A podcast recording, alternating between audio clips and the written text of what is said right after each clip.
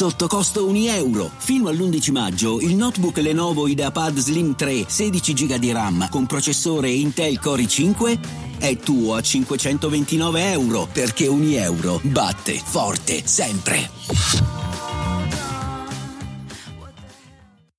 Vacanze in Sicilia o in Sardegna. Con i traghetti GNV viaggi in relax, porti tutto quello che vuoi e ottieni super vantaggi. Col nuovo programma Fedeltà MyGNV accumuli punti viaggiando, ricevi un cashback del 20% e tanti sconti a bordo. Non c'è modo più conveniente per andare in vacanza. Scopri i dettagli su gnv.it.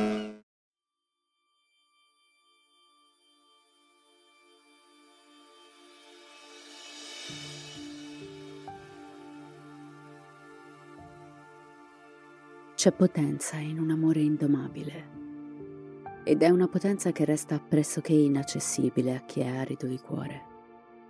È una potenza che non si spiega, che resta per pochi e che per questo fa paura. È ciò che risiede in chi ama la propria anima e gioisce nel far fiorire quella altrui. È ciò che dimora in una fede sana che includa tutti nella propria luce. È l'amore nella sua forma più pura e iridescente. L'amore però non è per tutti. Chi non ne riceve difficilmente lo comprende e chi impara a odiarlo farà di tutto per distruggerlo. Orlando si veste a lutto in questo feroce mattino estivo. In silenzio, centinaia di persone si avvicinano ai cancelli del nightclub Pulse per portare il proprio omaggio. Il perimetro del locale è un muro di parole, sentimenti, colori e volti. I volti di coloro che qui avevano trovato un rifugio, una famiglia. Coloro che ogni settimana hanno osato innamorarsi e sprigionare la propria energia, la propria passione in questo luogo. Fiori bianchi per la purezza dei cuori martoriati da colui che non ha avuto anima e fiori rossi per mitigare con la bellezza il sangue versato. Le bandiere multicolore svettano sulla cancellata, sbattendo al vento il dolore delle famiglie e la rabbia di una comunità che ancora una volta si è ritrovata nel mirino di un sentimento malvagio e indescrivibile. Su questo asfalto marcato per sempre, la battaglia si è conclusa. 58 giovani porteranno addosso le ferite di quella orribile notte del 12 giugno del 2016. 50 invece riposano ora dentro una bara. Tra di essi c'è il loro carnefice, ma nessuno piange per lui. Omar Matin nasce il 16 novembre del 1986 a New Hype Park, New York. Suo padre, Mir Sadiq Matin, è immigrato dall'Afghanistan negli anni Ottanta. Cresce suo figlio a New York fino al 91, anno in cui trasferisce la famiglia a Port St. Lucie, in Florida. I Matin sono conosciuti da tutti come dei rispettabili musulmani moderati, ma sfortunatamente nell'anima di Omar, già da piccolo, è radicata la violenza. Quando è in quinta elementare, la sua insegnante redige un rapporto su di lui all'attenzione della direzione, informando la scuola che il piccolo Omar è iperattivo, fisicamente violento con i compagni e interessato al sesso, nonostante la giovane età. Il bambino infatti tocca in modo inopportuno i compagni e le compagne di classe. Alle medie le cose non migliorano. Il bambino viene trasferito in un'altra classe nel tentativo di limitare i suoi costanti litigi violenti con gli altri. I suoi disturbi comportamentali diventano evidenti. I compagni lo descrivono come un bullo, violento con i maschi e irrispettoso verso le femmine. Ma ogni volta che la famiglia viene chiamata per discutere del grave atteggiamento del piccolo Omar, il signor Matin taglia corto, dicendo di non capire quale sia il problema.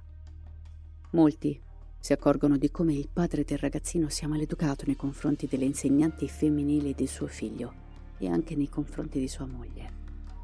Nel 1999 una professoressa scrive alla famiglia dichiarando che Omar ha problemi comportamentali gravi e che sembra totalmente incapace di controllare i propri impulsi. Ma i Matin ignorano la missiva.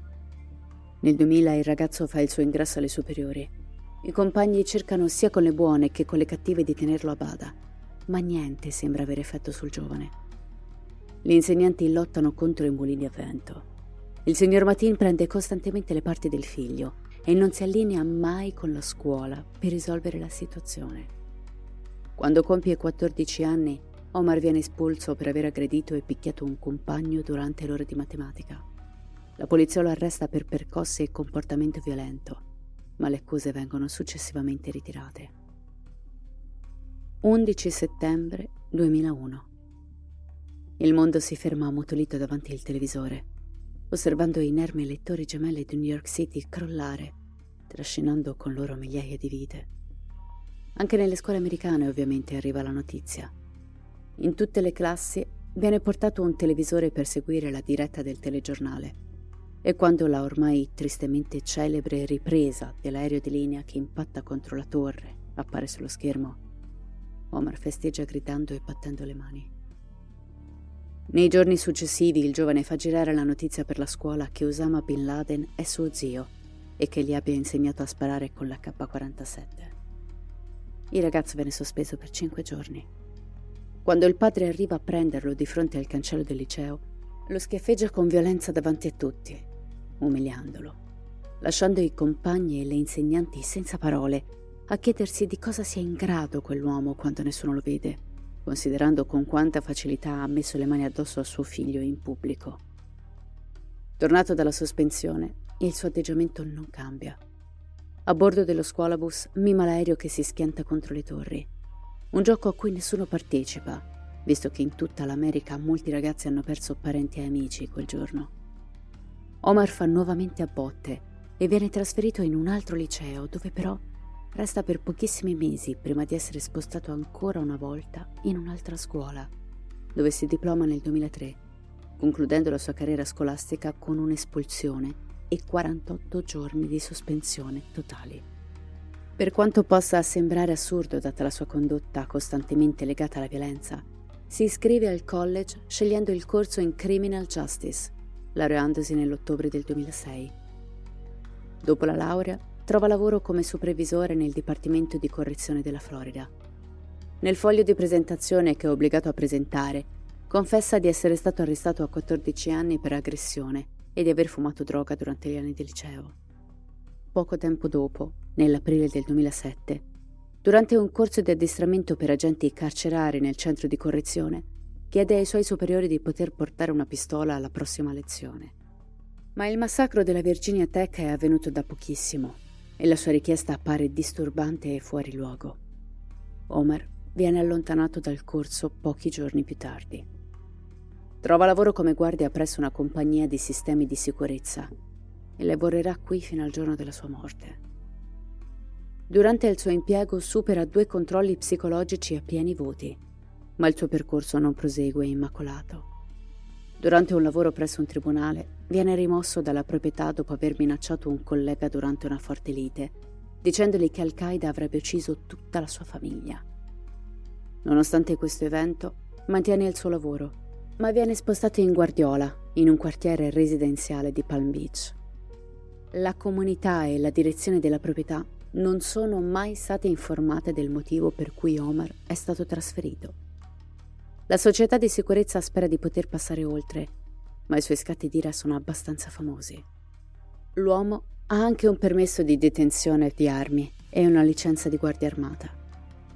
Omar non ha precedenti penali da adulto e la maggior parte della sua storia di violenza sulla carta risale agli anni dell'adolescenza. Non è mai stato condannato per crimini violenti, quindi non ci sono motivi per i quali non potesse ottenere un porto d'armi. Al momento della consegna della licenza di guardia armata, Omar mostra una precisione del 98% con una pistola 9 mm, dimostrando un'incredibile manualità con l'arma in questione. Nel 2010 viene assegnato alla sicurezza del perimetro di una zona legata alla fuoriuscita di petrolio della BP, partecipando anche a un documentario del 2012 come testimone sul caso. Nel 2009 Omar sposa una bellissima ragazza di nome Satora Josefi, che purtroppo si renderà presto conto di chi è l'uomo al suo fianco. La giovane si accorge di quanto rapidi siano i cambiamenti d'umore del marito, passando da una risata genuina alla rabbia violenta in una manciata di secondi. A volte il corpo dell'uomo inizia a tremare, tanto sembra carico di furia. Omar la tiene in ostaggio abusando fisicamente e verbalmente di lei. Satora sostiene che il compagno sia bipolare e abusi di steroidi e anabolizzanti. Anche la successiva moglie di Omar conferma in qualche modo i dubbi della giovane. La donna si chiama Nora Salman. Ha conosciuto Omar sul sito di incontri online nel 2011 e i due si sono sposati poco dopo, nel novembre del 2012. A sei mesi dal matrimonio, Omar mostra già segni di violenza. Abusa verbalmente e fisicamente della moglie ed è solo nel 2015 che Nora trova la forza di lasciarlo. E qui attenzione, perché c'è un particolare. Entrambe le donne hanno sperimentato sulla propria pelle la violenza di Homer. Entrambe sono rimaste sotto shock quando l'uomo è risultato colpevole dell'omicidio di massa, in quanto ritenevano che la sua rabbia fosse solo ed esclusivamente un risentimento personale nei loro confronti. Ma nessuna delle due mogli è a conoscenza o ha mai assistito a momenti di glorificazione di Al-Qaeda o ISIS o commenti di radicalizzazione islamica. Tuttavia, ciò che le donne ricordano con estrema chiarezza è l'accecante odio e repulsione che Omar mostra nei confronti della comunità LGBTQ. Le giovani ricordano di quanto bastasse poco per scatenare una reazione omofoba. Quando si arrabbiava iniziava a sparare commenti su commenti dichiarando quanto non accettasse gli omosessuali e di quanto provasse repulsione per loro, arrivando a sembrarne estremamente ossessionato. Satora, la sua prima moglie, ricorda di aver pensato che ci fosse qualcosa sotto. Forse Omar era gay e la sua riluttanza era data dalla sua incapacità di amarsi in questa realizzazione. L'uomo avrebbe sempre fatto commenti molto definiti sulla propria sessualità ma avrebbe anche confessato alla moglie di essere entrato in alcuni locali gay in passato. Ad anni di distanza dalla tragedia, Satora confesserà ai microfoni di essere stata silenziata dall'FBI in merito alle tendenze omosessuali dell'ex marito, intimandola di non rivelare cose ai media americani. Ciò apre un dibattito dall'enorme punto interrogativo. Può quindi la sessualità negata di Omar essere stata la chiave di questo massacro? Può il radicalismo islamico essere solo una giustificazione di facile accesso per nascondere una motivazione più profonda e personale per questo omicidio? Irrimediabilmente, su questo dramma di cui tutti parlano e su cui si pensa di sapere tutto, si apre un nuovo sipario, più oscuro, complesso e, se vogliamo, più orribile. Un agente di polizia ed ex compagno di corso di Omar all'Accademia nel lontano 2006 ricorda di essere andato con il ragazzo in alcuni gay bar durante le uscite serali e di aver ricevuto anche degli avance dall'amico. Quando le informazioni relative all'assassino vengono rivelate al pubblico insieme alla sua foto, sono molti i sopravvissuti di quella notte che ammettono di aver visto spesso quel volto nelle notti brave dei weekend a Orlando e proprio al Pulse Nightclub. Per la maggior parte del tempo Omar se ne stava seduto a bere da solo in un angolo. Altre volte esagerava con l'alcol e iniziava a urlare e fare casino fino a che non veniva scortato fuori dal locale. Un sopravvissuto ammette di aver ricevuto delle attenzioni da parte del killer su una app di incontri di nome Jacked nei mesi precedenti all'assalto. Altri dicono che usasse Grind e Adam for Adam per incontrare ragazzi ma i proprietari del locale dicono di non aver mai visto Omar al Pulse e un suo vecchio collega di lavoro ai tempi del college ricorda di non averlo mai visto creare problemi con coloro che erano apertamente omosessuali e lavoravano con lui. Anche il padre di Omar, il signor Matin, nega la possibile omosessualità del figlio, asserendo che se il ragazzo fosse stato gay, certamente non avrebbe commesso quello scempio. Una cosa molto opinabile, a parer mio. Successivamente, il signor Matina ammette che forse l'omofobia può essere la vera ragione dietro il massacro. Questo signore, però, signore tra virgolette, a una settimana dalla strage, posta su Facebook un messaggio nella sua lingua natia, dove dice In questo mese del Ramadan, il problema dei gay e degli omosessuali è qualcosa che Dio punirà. Sua moglie confesserà di aver assistito più volte al marito mentre schiaffeggiava il figlio di fronte agli amici chiamandolo Frocio. L'indagine dell'FBI non troverà però nessuna prova che il ragazzo usasse delle app di incontri, né che avesse relazioni omosessuali. Dopo aver scavato nel profondo del suo computer e del suo cellulare, gli agenti non trovano nulla che confermi la sua sessualità. Ma per quanto non sia possibile conoscere questo particolare, non si può escludere che alla base di questo orribile attacco ci sia un sentimento omofobo. L'FBI però pare puntare il dito verso la pista terroristica. Il padre interviene rapidamente, dichiarando con fermezza che la religione del figlio non ha alcun ruolo nel suo operato. Ma Omar è sempre stato un violento, a prescindere da chi scegliesse di pregare. I suoi colleghi di lavoro sono un coro all'unisono. Tutti ricordano gli orrendi commenti razzisti e sessisti dell'uomo. Omar odiava i neri, gli ebrei, gli ispanici, odiava le donne e odiava i gay. In più di un'occasione l'uomo ha pure dichiarato il suo desiderio di ucciderli. Questo turbava i colleghi che facevano sicurezza con lui, tanto che alcuni di loro si sono rivolti alla propria azienda chiedendo di fare qualcosa in merito ma il risultato è sempre stato solo un temporaneo trasferimento di Omar in un'altra location. È particolare la personalità di questo assassino, che per divertimento ama dire in giro di avere parenti in Al-Qaeda e di aver collegamento con la bomber della maratona di Boston. Per questa ultima affermazione, la polizia e l'FBI lo hanno pure interrogato in tempi non sospetti nel 2013 Omar rispose che aveva voluto esagerare per difendersi dalle uscite razziste anti-Islam che i suoi colleghi gli avevano mosso.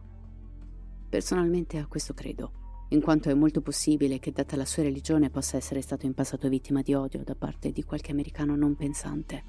Ma nel luglio del 2014 Omar torna nuovamente sotto i radar dell'FBI, dopo che un suo amico, Abdul Salam, e chiedo scusa per la mia errata pronuncia dei vari nomi in questo episodio, si è ucciso facendosi esplodere. Il ragazzo frequentava la stessa moschea di Omar. Nel 2012 era tornato al suo paese per ricevere l'addestramento da parte di un sottogruppo di natura estremista islamica e al suo ritorno in Florida aveva bruciato il proprio passaporto americano, dichiarando di voler morire per la propria patria. Dopodiché aveva cercato di reclutare altri compagni per la sua causa di ribellione terroristica. In uno dei vari gruppi creati sui social per trovare seguaci c'era anche Homer. Ma dopo svariati mesi di investigazione, il ragazzo è stato rimosso dalla lista di possibili terroristi islamici, in quanto ritenuto estraneo al gruppo rivoluzionario e di conseguenza non pericoloso. Se il nome di Omar fosse rimasto in quella lista, l'FBI sarebbe stata immediatamente notificata nel momento in cui l'uomo avrebbe acquistato le armi per il massacro ma essendo assente tra quei nomi, è stato libero di fare ciò che voleva. Ad oggi, nonostante tutto, non è mai stata trovata nessuna prova che colleghi Omar a qualunque organizzazione terroristica o gruppo radicale islamico. Infatti questo è uno dei grandi dubbi che attanaglia giornalisti e autorità dal giorno successivo alla sparatoria. Chi è che manovra Omar? E perché? Qual è il gruppo terroristico a cui dice di essere fedele? L'indagine arriva alla CIA, che conferma l'estraneità di Omar a qualunque associazione terroristica. Niente a casa sua o nei suoi viaggi lo collegherebbe a gruppi organizzativi di matrice islamico-radicale.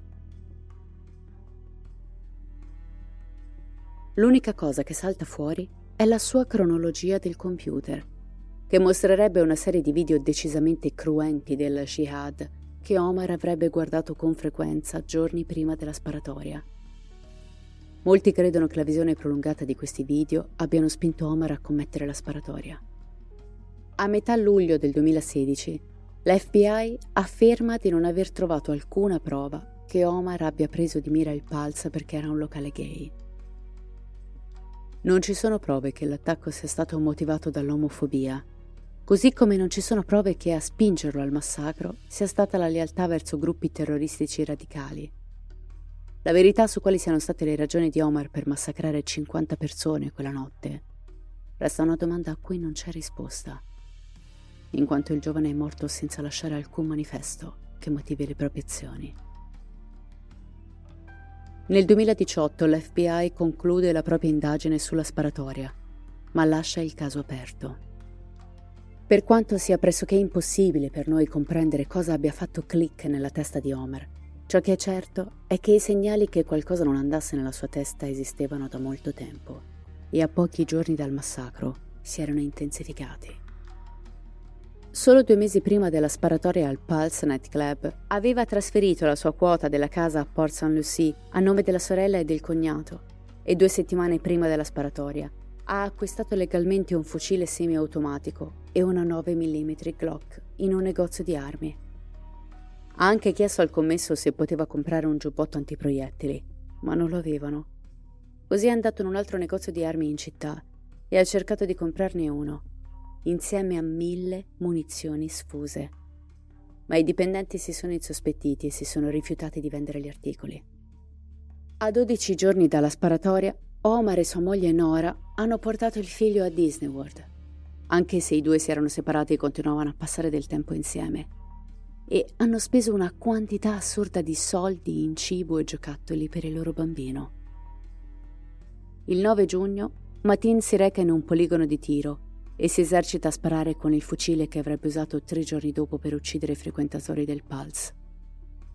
L'11 giugno, meno di quattro ore prima dall'attacco, Omar viene visto girarsi a Disney Springs e le telecamere rivelano che c'è una grande presenza di agenti dell'ufficio dello sceriffo. Successivamente, il suo telefono aggancia diverse celle telefoniche che tracciano il suo percorso verso il centro della città, dove l'uomo si aggira intorno al Live Nightclub di Orlando. Intorno all'1.30 del mattino, Matin si dirige verso il Pulse Nightclub, dove aprirà il fuoco solo mezz'ora più tardi. Poche ore prima della sparatoria, Omar si è recato a casa dei suoi genitori per far visita al padre, il quale ha dichiarato di non aver notato nulla di strano in lui. Quello stesso giorno, il killer ha dato a Nora mille dollari per tornare a casa dalla sua famiglia. Ha anche acceso il suo computer e ha cercato Sparatoria Pulse Orlando. Poi è andato su Facebook e ha postato America e Russia hanno smesso di bombardare lo Stato islamico. Successivamente ha giurato fedeltà al dittatore dello Stato islamico e ha detto Allah mi accetti. In un altro post poco dopo ha scritto I veri musulmani non accetteranno mai i modi sporchi dell'Occidente. Voi uccidete donne e bambini innocenti con gli attacchi aerei degli Stati Uniti e ora assaggerete la vendetta dello Stato islamico. Questi post sono stati successivamente cancellati ma poi scoperti dalla Commissione del Senato degli Stati Uniti per la sicurezza interna e la protezione civile. Omar ha usato Facebook per cercare informazioni sulla terrazza di San Bernardino e sulle sedi delle forze dell'ordine locali. Più tardi quella sera ha indossato il suo equipaggiamento, ha preso un fucile, la pistola e si è diretto al Pulse Night Club, dove ha commesso una delle peggiori sparatorie di massa che gli Stati Uniti abbiano mai visto. È il peggior atto di violenza contro la comunità LGBTQ. Dopo il massacro al Pulse, le aziende di tutti gli Stati Uniti hanno iniziato a rivalutare i loro sistemi di sicurezza, con l'intenzione di aumentare la security presso i luoghi di riferimento LGBTQ, in particolare locali, festival ed eventi pubblici come il Pride. Altri hanno iniziato a criticare la polizia per le tre ore che hanno impiegato per sfondare il muro nell'area del bagno anche due degli agenti SWAT presenti sul posto che sono intervenuti sapevano che minimizzare le vittime significava entrare nel luogo della sparatoria il più velocemente possibile, anche se quello significava mettersi in pericolo. Uno di questi due agenti era un esperto formatore di tattiche di sparo attivo e in seguito si è pentito di non aver fatto breccia molto prima, perché nel frattempo Homer è stato in grado di uccidere altri ostaggi ma gli agenti presenti sulla scena del Pulse erano sottoequipaggiati. Molte vittime, infatti, hanno poi fatto causa a dipartimenti di polizia locali per i loro ritardi. Nel dicembre del 2017, l'agente di polizia di Haytonville, Omar Delgado, l'uomo che ha salvato la vita di Angel Cohen, è stato licenziato per aver sofferto di PTSD gli mancavano solo sei mesi per ottenere il suo bonus pensionistico per i dieci anni di servizio dopo la sparatoria al Pulse. Ma un ufficiale superiore gli aveva detto che avevano bisogno di lui in pattuglia e dato che stava ancora facendo terapia per il suo stress post-traumatico, sarebbe stato inutile. Questo è stato un fattore nella decisione di licenziarlo. La questione del controllo delle armi è tornata in auge e molti si sono chiesti come un assassino radicalizzato come Omar abbia potuto ottenere una pistola.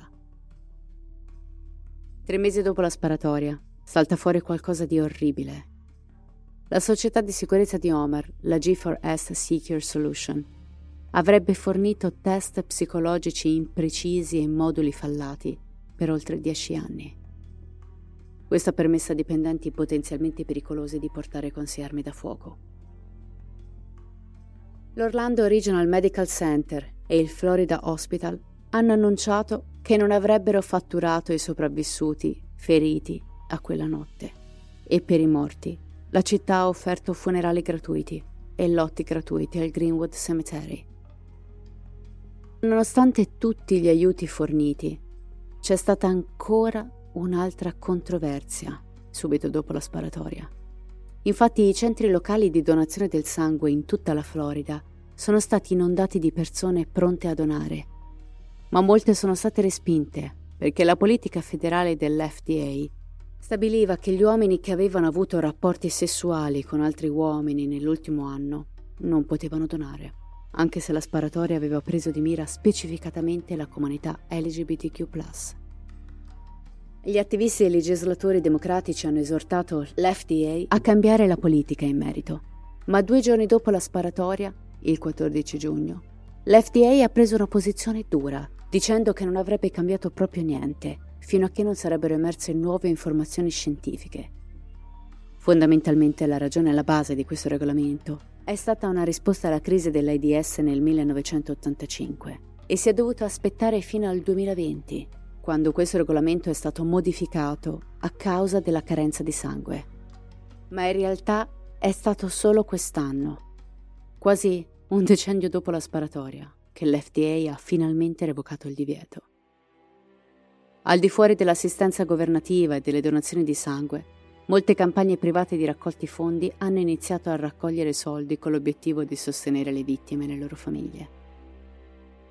Oggi il Pulse funge da memoriale per coloro che hanno perso la vita. Le foto delle vittime e le opere d'arte circondano l'edificio, che nel 2021 è diventato un monumento nazionale e continuerà a preservare l'eredità delle 50 persone uccise e delle innumerevoli altre vite che sono state colpite. La fondazione One Pulse, senza scopo di lucro, ha istituito un fondo di credito che sarà un santuario della speranza e dell'onore la fondazione fornisce anche borse di studio a coloro che condividono sogni, ambizioni e obiettivi simili a quelli delle persone che hanno perso la vita. 50 borse di studio all'anno, fino a 10.000 dollari. Un piccolo contributo per gridare al mondo che l'odio non può vincere. Nonostante tutto, non è abbastanza potente. È un mondo sfortunato quello in cui viviamo, in cui non siamo mai veramente al sicuro non siamo al sicuro per strada, nelle scuole, non siamo nemmeno liberi di amare come e chi desideriamo. In questo giugno che volge al termine voglio augurarvi un felice mese del Pride, dicendovi giusto due parole nelle quali credo profondamente e lasciandovi forse un piccolo dono anche così, se avrete la pazienza di ascoltarmi fino in fondo.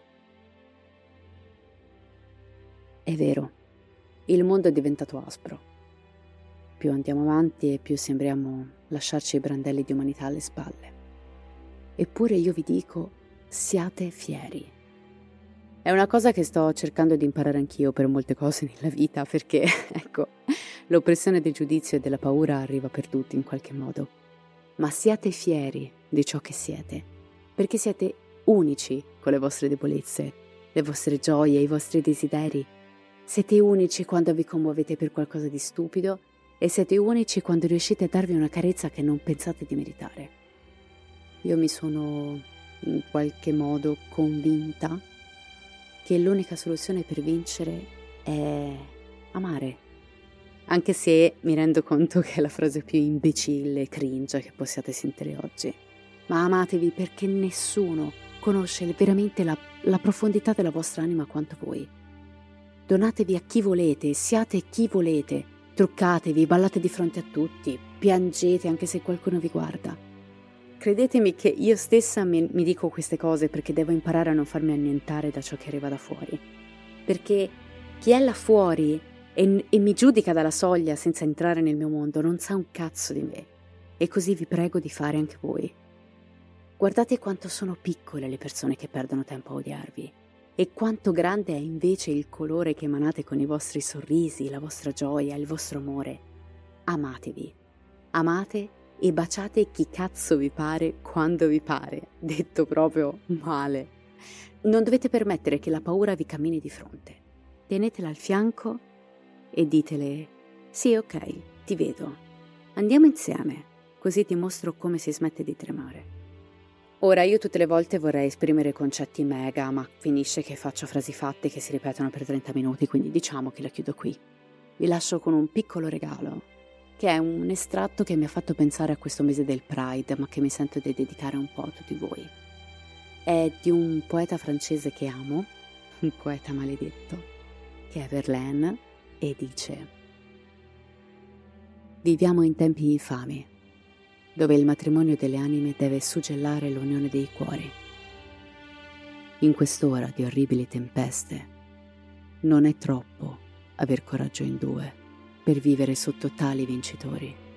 Di fronte a quanto si osa, dovremo innalzarci sopra ogni cosa, coppia rapita, nell'estasi austera del giusto, e proclamare con un gesto augusto il nostro amore fiero come una sfida. Grazie.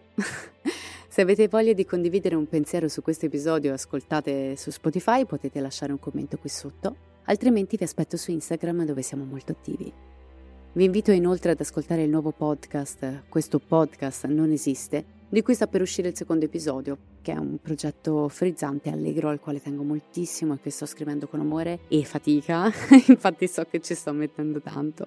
Ultima cosa, questo sabato primo luglio sarò al Pride a Bologna, quindi se mi vedete venite a scambiare pure due chiacchiere che a me fa sempre piacere conoscervi. Detto questo io vi ringrazio per la compagnia e vi aspetto al prossimo episodio. E come sempre, restate spaventati.